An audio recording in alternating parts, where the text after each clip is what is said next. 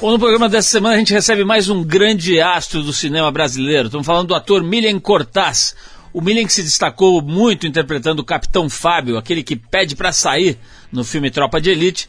Vem aqui falar com a gente sobre a infância dele aqui em São Paulo, sobre uma época em que ele morou na Itália, fez curso de teatro por lá, sobre o casamento, paternidade, sobre as suas habilidades nas prendas do lar, sobre a pastelaria que ele abriu para o pai dele e lógico sobre cinema, Tropa de Elite, Fátima Toledo, teatro, mais um monte de coisa legal aqui na trajetória e na vida do Milian Cortaz, nosso convidado de hoje aqui no Trip FM.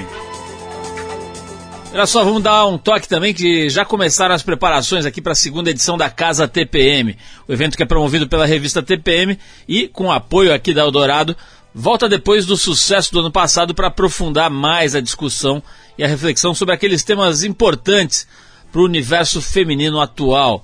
Para isso, a TPM vai reunir bastante gente legal em dois dias de evento com muita música, debates, palestras e uma porção de coisa interessante. A Casa TPM acontece nos dias 17 e 18 de agosto e para participar você pode se inscrever no site revistatpm.com.br. Te agradece muito o patrocínio da Natura e o apoio da Gol Linhas Aéreas, do Update Your Die e, lógico, mais uma vez aqui da Rádio Eldorado, nossos parceiros de sempre a rádio dos melhores ouvintes. Bom, daqui a pouquinho tem Milian Cortaz aqui no Triple FM, mas antes a gente vai com Arnaldo Antunes e a faixa Envelhecer, do disco Ye, Ye, Ye lançado em 2009. Na sequência tem o Milian Cortaz abrindo o jogo aqui no Triple FM, você vai gostar.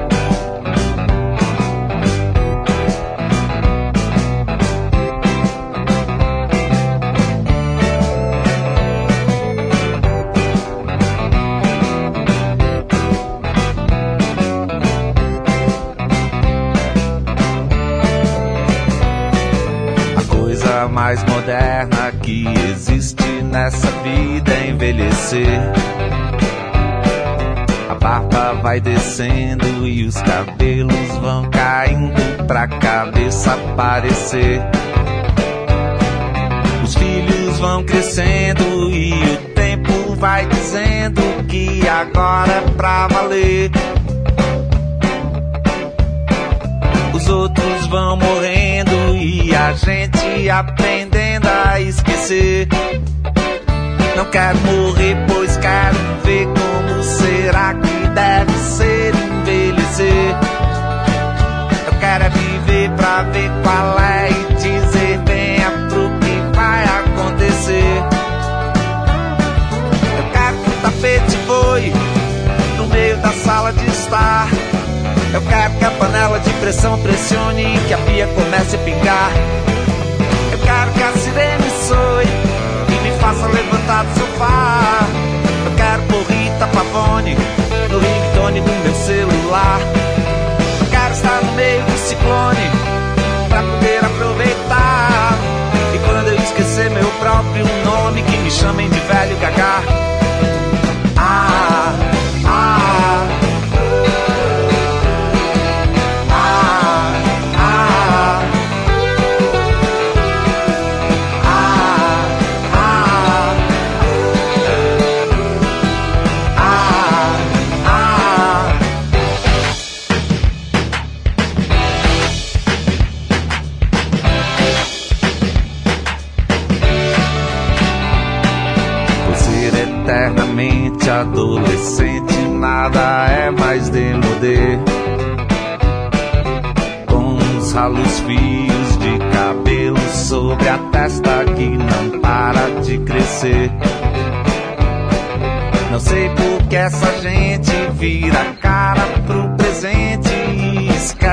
aprender.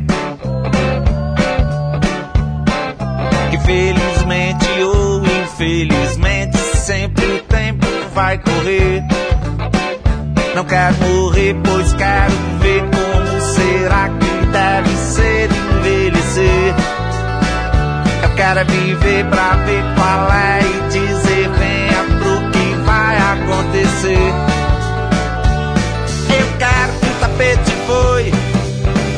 Sala de estar. Eu quero que a panela de pressão pressione e que a pia comece a pingar. Eu quero que a sirene soe e me faça levantar do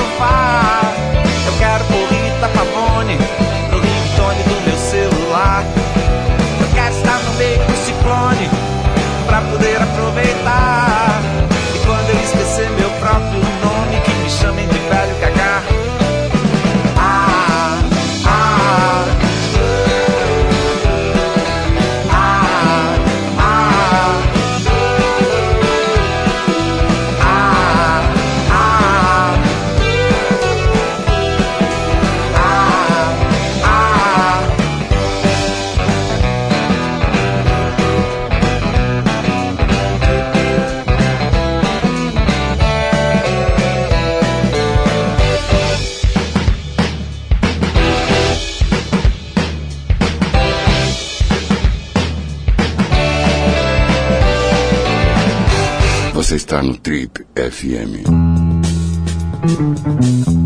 Este rapaz se dedica há 25 anos às artes cênicas, já fez mais de 40 filmes, 10 novelas e incontáveis séries, minisséries e espetáculos de teatro. Estamos falando de um paulistano do bairro da Aclimação. O primeiro contato dele com o teatro foi aos 13 anos numa igreja do bairro paulistano da Moca.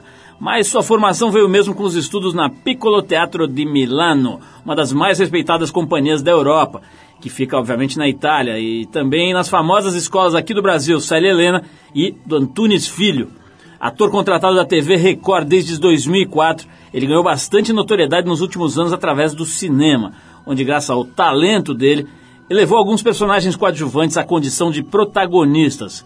Quem, por exemplo, não se lembra do Capitão Fábio, aquele safado que pede para sair no filme Tropa de Elite.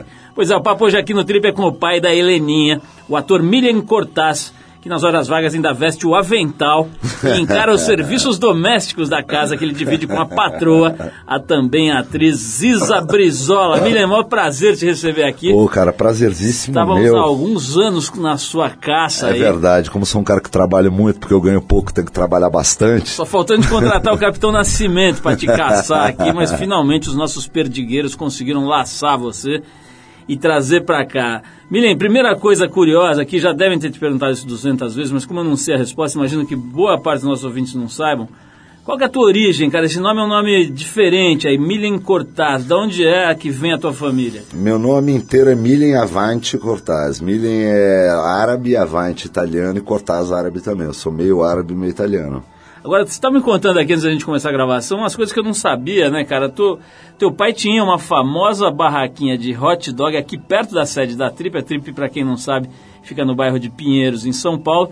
E o pai do Milen vendia cachorro quente aqui. Conta a história um pouco dos, dos seus pais. né? É, meu pai e minha mãe, eles foram comerciantes a vida inteira, trabalhavam com moda, com, com roupa feminina, tiveram loja no shopping, tudo. Em um determinado momento da vida, eles tinham ganhado bastante dinheiro, pô, falaram, vamos parar de trabalhar, a vida tá tranquila pra gente, temos bastante dinheiro.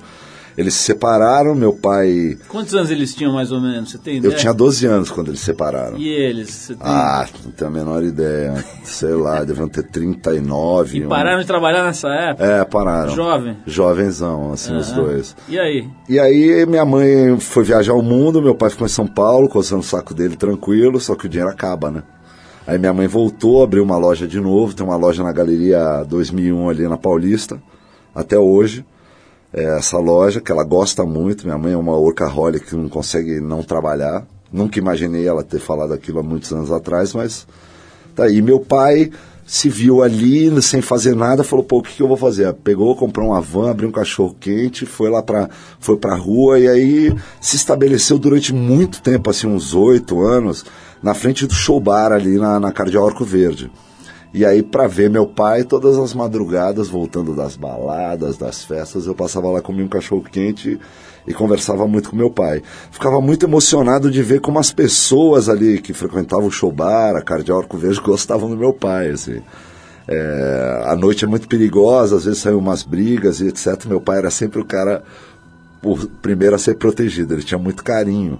Ele sente muita falta de lá, mas eu acho que meu pai tinha uns 67 anos na época. Eu estava sentado umas quatro e meia da manhã na frente do show bar, eu falei, pô, tudo bem, meu pai tá feliz, tudo, mas tá frio, né, cara? São 12 anos né, aqui nessa rua, meu pai, velhinho, já nessa rua, tá ficando corcunda de baixar a cabeça pra, pra entrar debaixo, atrás da van. Tanto Meu- pegar o de purê de batata pra botar. Aí eu falei, pô, eu tenho uma grana, essa grana é pro meu futuro, vou ter filha, vou ter, o que, que eu faço? Aí eu não conseguia mais dormir, falei, vou pegar essa grana que eu tenho, vou abrir um negócio para ele, perto de casa, que isso também aproxima os dois. Na verdade, eu, eu quis montar um, um lugar também para ficar próximo ao meu pai, mais próximo a ele, que ele trabalhasse de dia. E acabei abrindo o Cortaz Espetos e Pastéis já há cinco anos, um boteco que tem um, um relativo sucesso ali na Afonso Bovero, esquina com a Pinagés, debaixo da marquise do prédio ali. E o velho que toca. O velho toca, meu irmão, aproximei meu irmão, às vezes minha tia também aparece lá. Hoje o Cortaz é um pouco a mesa de reunião da família, que é uma família que se ama muito, mas era uma família muito... Briguenta. Não, briguenta não, é, é muito separada, todo mundo faz muitas coisas. Meu tio mora longe, minha tia. E as pessoas foram se juntando e hoje é um jeito de reunir essas pessoas. Vejo meu pai feliz, reclama para Chuchu, que trabalhava menos e ganhava mais antigamente. Ô Milen, tem eh, uma coisa que a gente também estava conversando antes que eu acho fascinante, cara, que é essa história da exposição pública do artista, Uhum. né, cara? De repente você estava fazendo teatro na Igreja da Moca, no outro dia você está em cartaz num dos filmes mais importantes da história do cinema recente no Brasil, e o teu nome é projetado, a sua cara é conhecida e tal. Como é que fica, bicho, a tua vida quando você vai, por exemplo, no Cortaz Espetos e Pastéis e nego projeta ali, sei lá, o Capitão Fábio, sei lá, um cara chique, ou um ídolo, ou qualquer coisa parecida que o imaginário coletivo constrói, né? Isso aí não dá uma zoada na cabeça do caboclo, não? Ah, isso. no- no- quando aconteceu realmente essa, essa mudança, que ela veio gradualmente, assim. Então, eu não me assustei tanto. Eu me assusto quando eu vou para fora de São Paulo, em lugares que eu nunca fui, e as pessoas me chamam pelo nome perguntam a minha família. Aí eu, eu me assusto um pouco. Mas, como tudo foi muito gradual, e, tu, e eu não sou famoso de TV, eu não entro na tua casa, você vai até o cinema. Então, a abordagem é muito diferente, ela não é histérica, ela é respeitosa. É muito. é- é- existe um respeito maior, porque a televisão é muito sexual, né, cara? Se você pensar, você liga uma, a televisão, nunca viu um ator na vida, o ator conversa com você na- no sofá da sua casa em close, porque a televisão trabalha em close. Você imagina se todo mundo que você conhecer na vida conversar cara a cara com você, de se apaixonar, né? Então é Vai dar muito uma de sedutor. Anderson Silva, né? Vai começar a. Exatamente. É muito, é muito sedutora. E o cinema não, eles têm que se mover até lá. Então, existe uma abordagem menos histérica, menos do, da pessoa bonita, do, do sexual, da sedução e mais sobre o meu trabalho mesmo. Isso é uma coisa que me, envaidece quando eu tô deitado na minha cama à noite, que eu falo, pô, as pessoas têm um respeito, um carinho mesmo, entendem um pouco o caminho que eu escolhi o meu trabalho. Mas o Cortaz é tranquilo, vai muita gente lá pra, pra me ver. Eu tô indo muito pouco, mas é sempre uma abordagem muito carinhosa e, e sem grandes aglomerações. Ô menino, a gente vai parar para tocar uma música, mas na volta eu vou querer falar de assuntos muito curiosos. Por exemplo, pouca gente sabe que o Milen tem, apesar de ter só 40 anos, já é casado há 15 anos, né? E coisas curiosas, e também que ele é um dono de casa, o bicho é todo organizadinho, a cozinha não tem uma colher de pau fora do lugar. Enfim, vamos falar sobre essas coisas e, evidentemente, vamos falar sobre cinema, sobre Tropa de Elite e e outros filmes importantes dos quais o Milen Cortaz participou. A gente vai aqui com uma das maiores bandas de todos os tempos, né? não precisa falar muito sobre os Beatles, e um dos inúmeros clássicos dos Beatles, que é a faixa We Can Work It Out, depois da banda mais famosa do mundo, né? Acho que dá pra dizer isso fácil. A gente volta com Milen Cortaz e saberemos segredos, inclusive, de sua vida sexual. Vamos lá. Try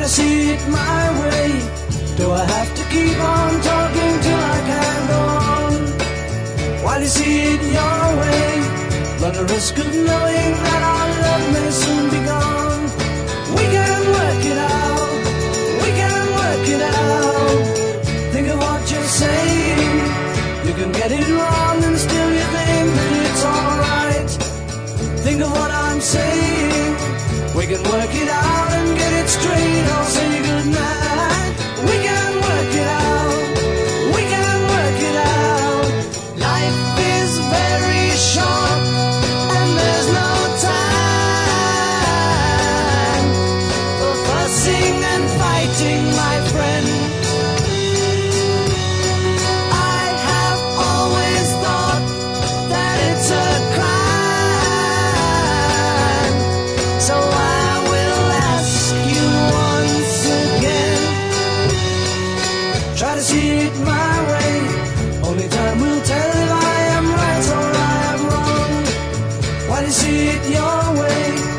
a chance that we might fall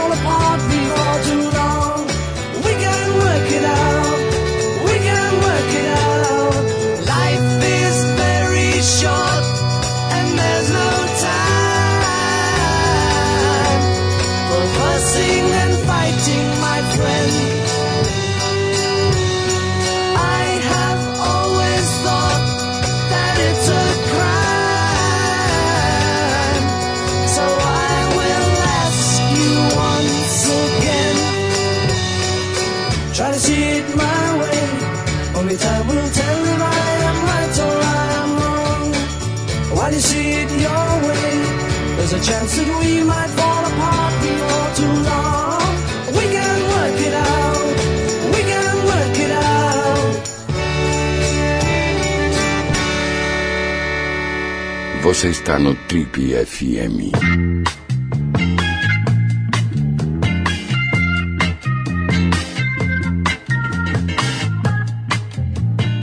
Legal, pessoal, estamos de volta. Esse é o programa de rádio da revista Trip, que já existe há quase 30 anos. Ano que vem a gente completa 30 anos. Começamos com esta pequena aventura radiofônica em 1984. E estamos recebendo hoje aqui o Milian Cortaz, um grande ator, um cara que fez filmes incríveis. Milian, para fazer uma listinha rápida aí, qual que você diria que são os seus cinco filmes mais importantes? Você sabe, tem de cabeça aí rapidinho? Importantes pra mim. Para você. Concepção, Meu Mundo em Perigo, Queiro, é, o Tropa e o Carandiru, que foi meu primeiro filme. Carandiru foi grande- teu primeiro Foi filme? minha grande oportunidade. Foi o grande filme, o primeiro blockbuster, assim. Quem que te, te escalou ali? Foi Babenco Não, não, não. Na verdade, fiz teste. Se você quer saber, eu acho que eu, desses 40 ou 50 filmes que eu fiz, eu acho que os 47 eu fiz teste. Até hoje eu faço teste pra fazer filme.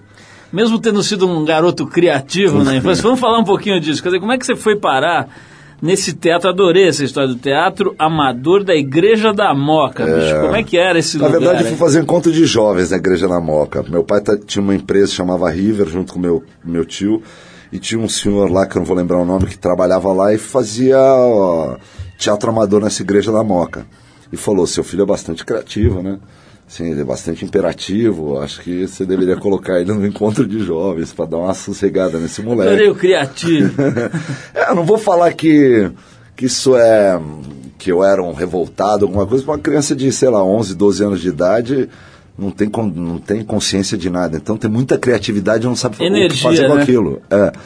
E aí meu pai acabou me enfiando nessa igreja e num, num determinado momento, um dos joguinhos dessa, desses sábados que eu ia lá era um teatro, teatrinho, teatrinho bobo, assim, ah, conta uma história da vaquinha, não sei o que, né? E aí a gente estava fazendo esse teatrinho e o Valmor Chagas entrou uma vez nessa igreja, que ele estava fazendo, um, ensaiando um espetáculo perto ali, num teatro dali. Aí ficou assistindo, assistindo, aí terminou, ele falou, menino, você gosta de fazer isso? Ah, tô me divertindo. Ele falou, quer brincar disso? Falei, quero. Aí fui fazer uma peça, dirigida por ele, chamava O Santo Milagroso, Lauro César Muniz. E aí fiz essa peça durante um ano, vendendo santinho, era o menino que vendia o santo. E acabei ficando com isso no corpo, mas mais uma experiência de um adolescente com judô, basquete, etc. Aí fui para Itália estudar, passar um tempo fora, ficar tranquilo. Era jovem, ainda podia perder alguns anos letivos. Minha mãe falou: aproveita que a gente tem família lá, vai, vai se embrenhar no meio da cultura, vai entender alguma coisa. Acabei indo. Um determinado momento fui morar num clube de golfe, que minha tia tinha uma casa, que era em Apeno Gentilho, lá Penetina, que é o mesmo clube que, que é a sede que treina o Internacional de Milano. E fiquei muito próximo a um campo de golfe. Aí comecei a cortar grama e a carregar saca para jogadores amadores. Acabei virando um CAD. Aí acabaram me registrando, acabei indo pro, pro profissional, carregar saca, pra, carreguei saca do Greg Norman, nosso grande master campeão. E aí acabei, por inércia, aprendendo a jogar golfe. Aí um dia um, um irmão do meu primo falou, pô, você joga bem esse negócio aí, cara. Quer treinar direito? Eu fui treinar, ganhei um título do clube, acabei com- participando dos, dos campeonatos amadores. Campeonato amador lá dá dinheiro, e fui juntando dinheiro. Aí eu falei, agora eu tenho dinheiro para pagar o que eu quero fazer. O que, que você quer fazer? Eu vou fazer Piccolo de Milano. Aí fui lá no Piccolo, fiz minha matrícula, fiz um ano de curso com eles, que era comédia dell'arte, teatro de rua. Aí fiz esse, fiz, acabei sendo chamado para fazer uma audição para o capitão, que era um personagem da companhia. Acabei passando com 16 anos, fui subsidiado pelo governo italiano para trabalhar. Fiquei quase três anos trabalhando na companhia. Aí, em um determinado momento, eu falei: não dá mais, né? não sou italiano, não tenho mais repertório, não sei mais o que contar para essas pessoas. Eu vou voltar para o Brasil. Ô, Mina, e a técnica que você aprende numa experiência dessa, cara, é fundamental ou é mais o teu, a, tua, a tua vocação mesmo que, que conta? Não, existem atores de talento e de vocação, né? O de talento nasce, de vocação se adquire. Então, acho que o exercício tá, de qualquer profissão é muito importante, apesar do seu, do seu talento. Eu acho que o teatro, a gente é, parece romântico quando o ator vem falar do teatro, porque o teatro é onde você se ferra, né, cara? É onde você aprende o raciocínio do, do ator, que é muito diferente do nosso raciocínio comum, né? A gente tem um olhar, a gente exercita um olhar mais profundo das coisas. As coisas se transformam em mais simples, que a simplicidade traz uma complexidade. Então a gente se aprofunda mais nas coisas, né? Na, na observação do seu dia a dia. Eu acho que o teatro é uma ferramenta fundamental, in- inclusive para quebrar seu ego.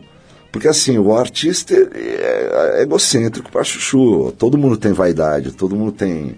Só que a gente aprende a domesticar. Acho que o teatro faz muito isso.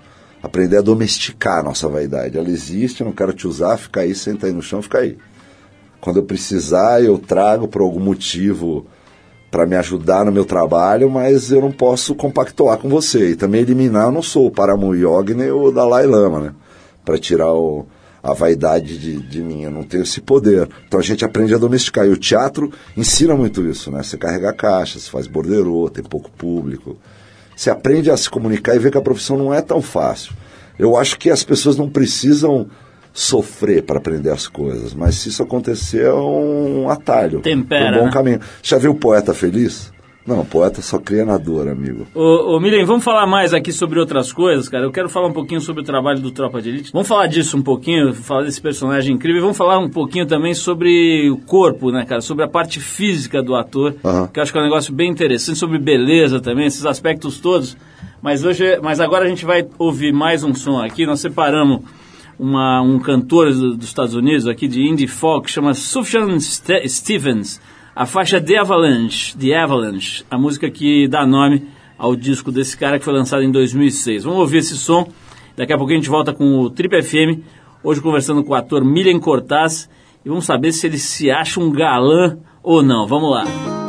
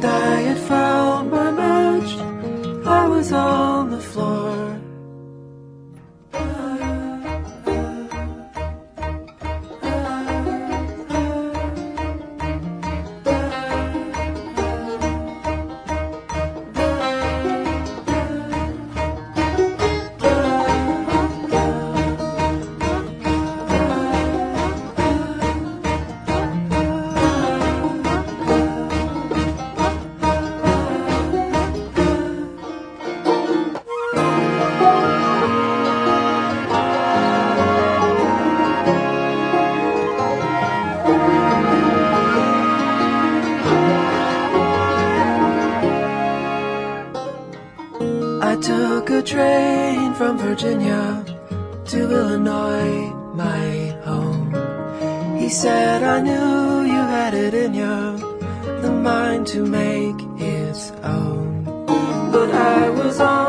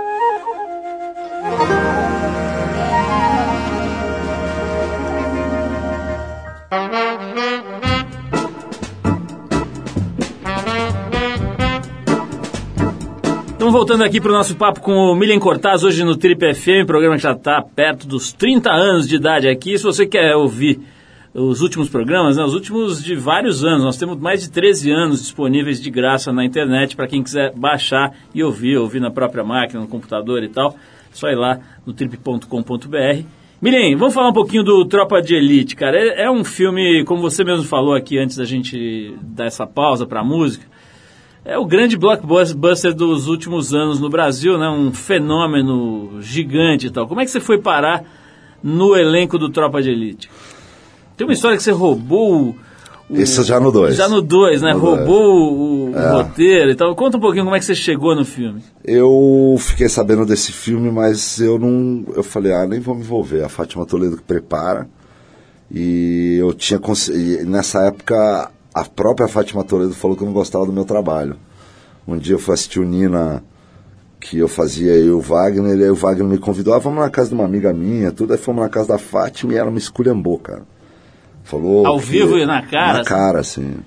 Falou um monte pra mim, falou que eu era um bosta, que eu era ruim, que eu me achava, que eu não sei o que. Aí quando eu fiquei sabendo do Tropa, falei, pô, que filme interessante. Aí quando vi Fátima Toledo, eu falei, ah, nem vou nem mandar meu material, esquece. né? Essa mulher vai me bloquear. Ela, ela, inclusive falou que na minha cara que já tinha me bloqueado de três filmes. Falou, não, eu te tirei de três filmes. Simpático, então. A visita deve É. muito agradável. É, é, foi, foi um negócio estranhíssimo, mas tudo bem, as coisas vão passando. Aí passou, passou, passou, eu tava, eu tava ensaiando um- uma peça que chamava La Estrada, era uma adaptação do filme La Estrada mesmo. E aí fiquei sabendo que estavam procurando um personagem depois de três meses. Eu falei, ah, quer saber, eu vou mandar minha fitinha lá, quem sabe, né?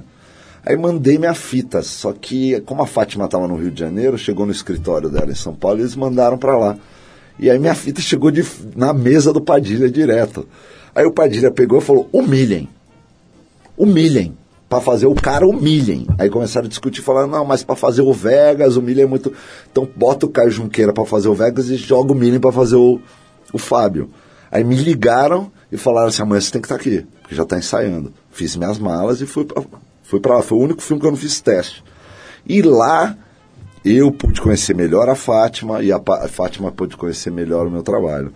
E de lá em diante a gente criou uma certa parceria, a gente se gosta bastante, adoro ela, adoro, acho o trabalho dela duríssimo, mas acho super funcional o trabalho dela. E aí a gente começou a trabalhar, eu cheguei no Tropa desse jeito, no desespero assim deles. E esse papo de roubar o roteiro, como é que foi? É porque é, no, no processo da Fátima, não ela não entrega roteiro para os atores.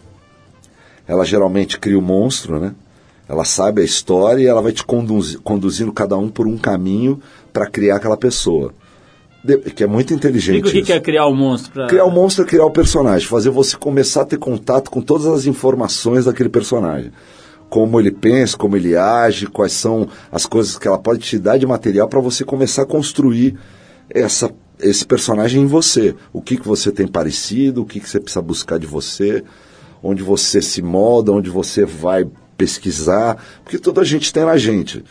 Ah, Tem coisas que a gente mexe e que a gente usa hoje, tem coisas que estão lá adormecidas que a gente nunca quis ver e que a arte, felizmente, infelizmente, faz a gente enxergar. Totalmente. Tudo, você tem de tudo, desde o seu potencial de assassino ao seu potencial do, do maior homem do amor.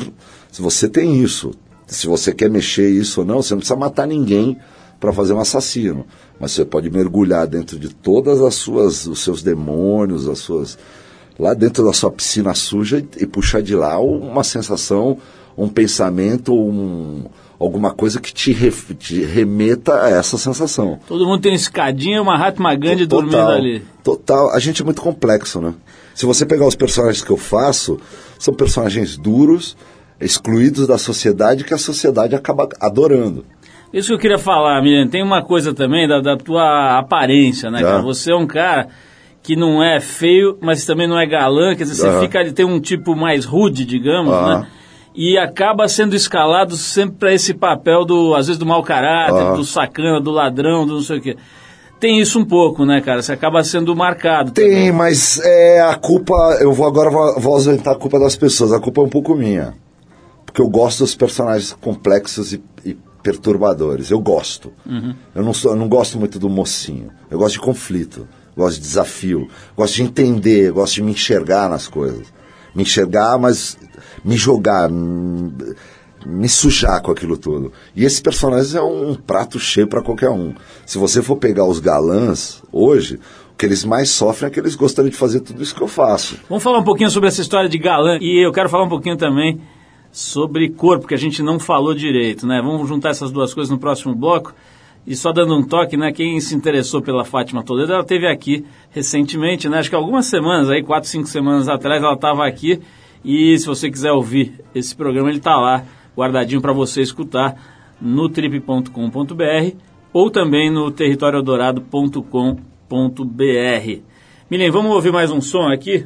Vamos lá! A gente pensando na sua pessoa, nós separamos aqui, cara, um músico canadense chamado Dallas Green, que, é, que fez um projeto bem legal de uma, de uma banda que chama-se City and Color. A faixa é Fragile Bird, do disco Little Hell, Inferninho. Lançado em 2011. Vamos ouvir esse som e depois da música a gente vai falar sobre o universo dos galãs e sobre corpo aqui com Milen Cortaz. Vamos lá.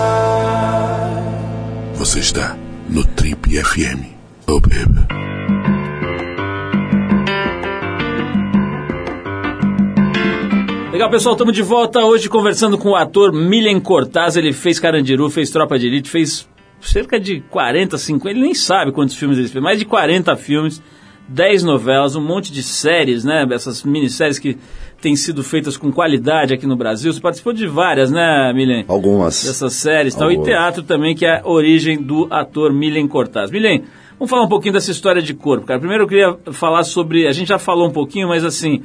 Acaba que tem a história do physique du rôle, né? Assim, Tá. o cara tem uma estampa que acaba sendo encaixado numa gaveta. Você já disse que é um pouco culpa sua e tal, mas você se vê, por exemplo, porque eu acho que o bom ator ele se transforma em qualquer coisa, né? Você se vê, por exemplo, fazendo um galanzinho bonzinho, você funcionaria. Como é que é isso pra você? Você nunca fez? Já fiz muito no teatro.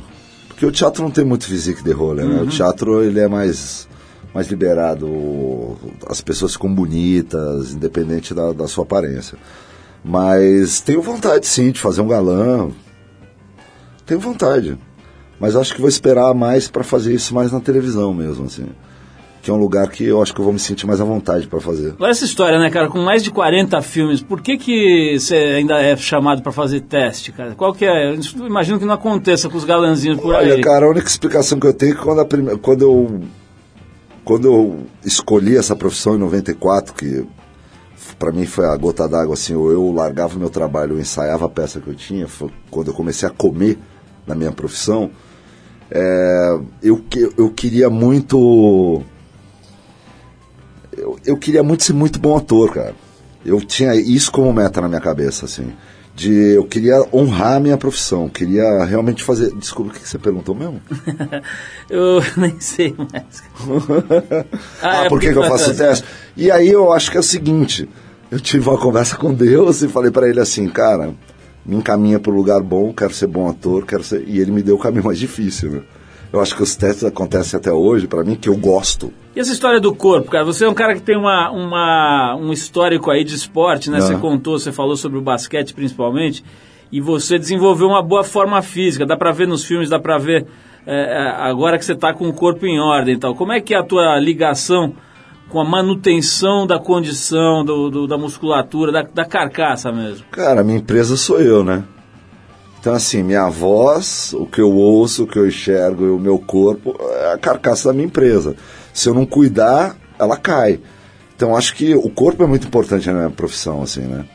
A disponibilidade do corpo, a consciência corporal, o domínio dos seus gestos, isso é um dos exercícios do ator. Eu me cuido bastante, assim. Fiz 12 anos de capoeira, joguei basquete um tempão na minha vida, andei de skate, tudo que eu podia ter feito ligado ao esporte, eu, eu fiz ligado ao esporte. Destruí meu joelho, minha coluna, essas coisas. Hoje eu tô voltando a nadar, que, eu- que é uma coisa que é, anaeró- é aeróbico, eu preciso disso, e vou na academia constantemente fazer uma manutenção. Musculação. Uma musculaçãozinha de leve. E o né? mestre Silvestre, onde é que anda? Puta, que saudade desse cara. Ele morreu, né?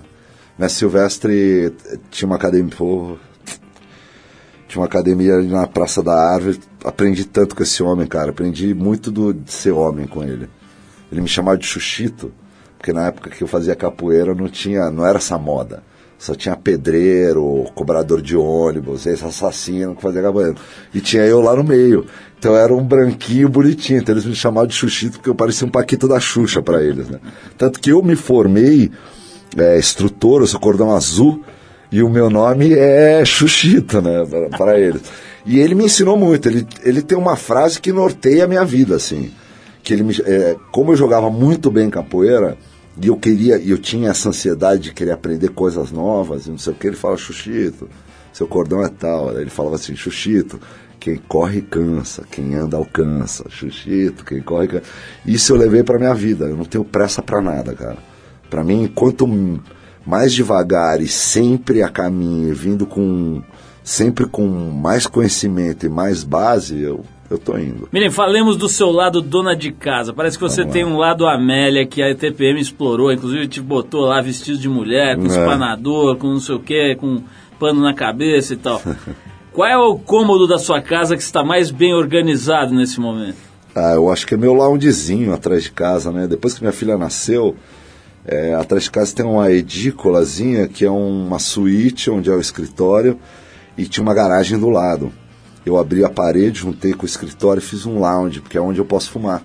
Onde eu posso receber os amigos, onde eu posso fazer barulho, etc. Então é o lugar, hoje, como é o lugar mais usado da casa, por mim, que sou o bagunceiro da casa, na verdade, também é, é o lugar mais organizado, é o lugar que eu tenho mais carinho, mais xodó, onde estão as minhas pequenas coisas, onde estão todos os meus os meus pôsteres de trabalho, onde estão os meus livros, onde está o meu, meu cadeirão de baile que eu adoro, onde está o tapete da, de uma, um tapete vermelho de uma peça que eu fiz em 98. O que é um pra mim- cadeirão de baile, cara? Aqueles bancões de baile que se, às vezes você deita, Ah, tá. assim, que tem aqueles futons enormes.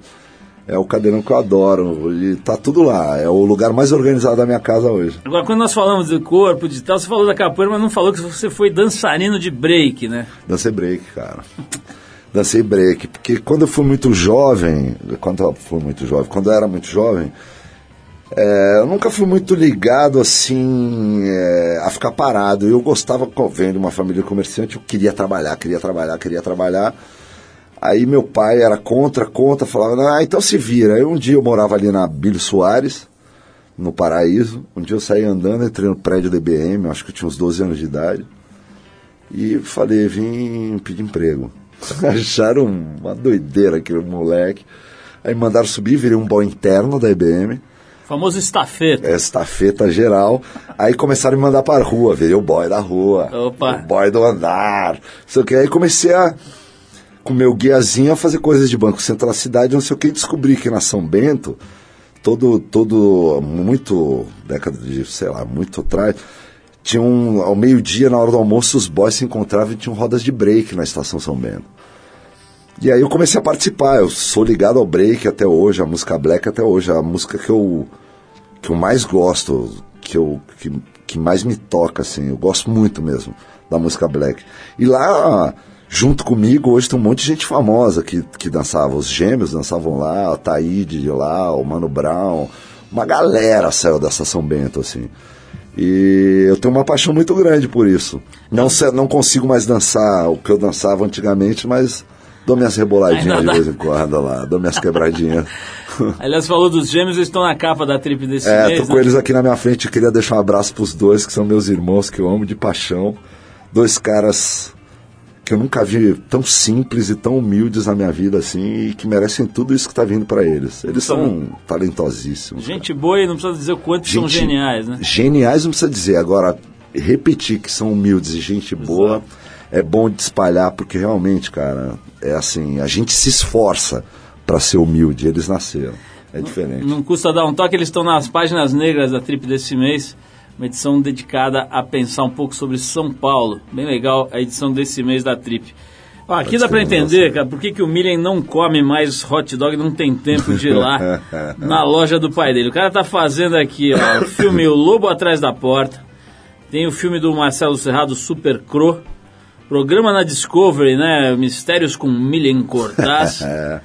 Que ele faz ali uma voz meio de Zé do Caixão. É, filmei o filme do Zé Eduardo Belmonte agora também, há um tempo atrás, que é o Alemão, sobre a- os três dias que antecedem a ocupação do Morro do Alemão, que é um filme interessantíssimo sobre cinco infiltrados. Você faz um polícia que Faço tá um dos infiltrados, é.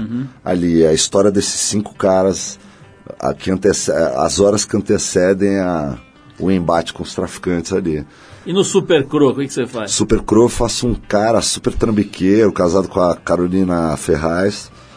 Faço um cara que aparentemente é um argentino, se passa por ser um argentino, porque ele tem uma loja de uma confecção de roupas e etc, que discute um pouco a mão de obra escrava e não sei o quê. Ele acha que se ele falar com sotaque em castelhano, as roupas dele internacionais vão vender mais. Então ele faz um, eu faço um cara meio trambiqueiro, assim que fala fala um castelhano que não existe. Ô Milen, quero te agradecer muito aqui pela presença. Foi bem legal a gente dar essa conversada aqui, entender um pouquinho o que você pensa, tudo que você faz. né? Não dá, nem deu pra falar de tudo que você faz, porque é muita coisa, mas deu pra ficar mais fã aí do teu trabalho, da tua Pô, postura. obrigadíssimo pelo espaço para poder ter um papo bacana, que nem sempre a gente pode falar das coisas com, tanta, com tanto tempo assim. Obrigado, obrigado pela paciência, Paulo, por ter me esperado aí. A gente já se namora há um tempo para fazer esse programa e agora deu certo. Obrigado. e agora, mesmo. sabendo que você dançava break, a gente foi buscar aqui no nosso arquivo, cara, um som absolutamente da pesada que eu acho que você vai gostar para encerrar esse papo e te homenagear aqui. A gente separou o Jefferson King Combo. Ah, meu amigo. A música, bom, é dançar como dança um black. Dançar né? como Então é o um seguinte, black. acho que, era, acho que era o teu objetivo ali na Praça na, É, no Lago São Bento, né? Exatamente, exatamente. Então a gente vai de Gerson King Combo, essa lenda né, do, do- da música black brasileira. Miriam, mais uma vez, brigadíssimo pela presença e te convido para ouvir aqui esse gênio Gerson King Combo. Vamos lá. É demais. Brother! Assuma sua mente, brother! E chegue a uma poderosa conclusão de que os blacks não querem ofender a ninguém, brother! O que nós queremos é dançar, dançar, dançar e curtir muito soul! Não sei se estou me fazendo entender. O certo é seguir os mandamentos blacks que são, baby, come on, brother, yeah! Dançar dança um black.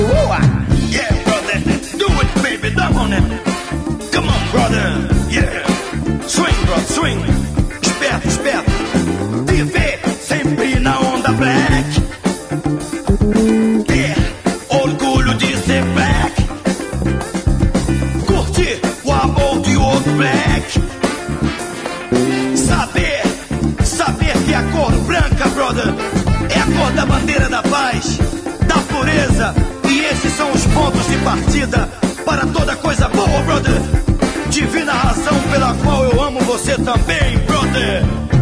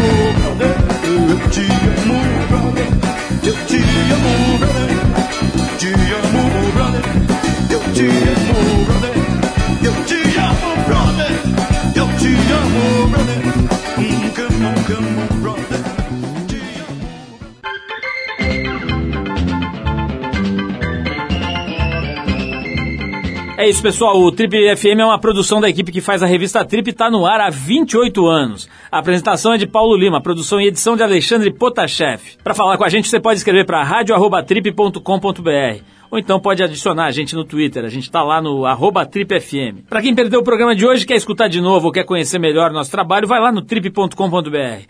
Lá você vai encontrar um arquivo com centenas de entrevistas feitas por aqui nos últimos 12 anos. Você pode baixar essas entrevistas para escutar a hora que quiser, onde quiser. Você também pode acessar esse arquivo pelo nosso aplicativo para o iPhone. É só procurar lá na Apple Store, que ele é gratuito. Na semana que vem a gente volta nesse mesmo horário com mais uma edição do Trip FM. Abração e até a próxima.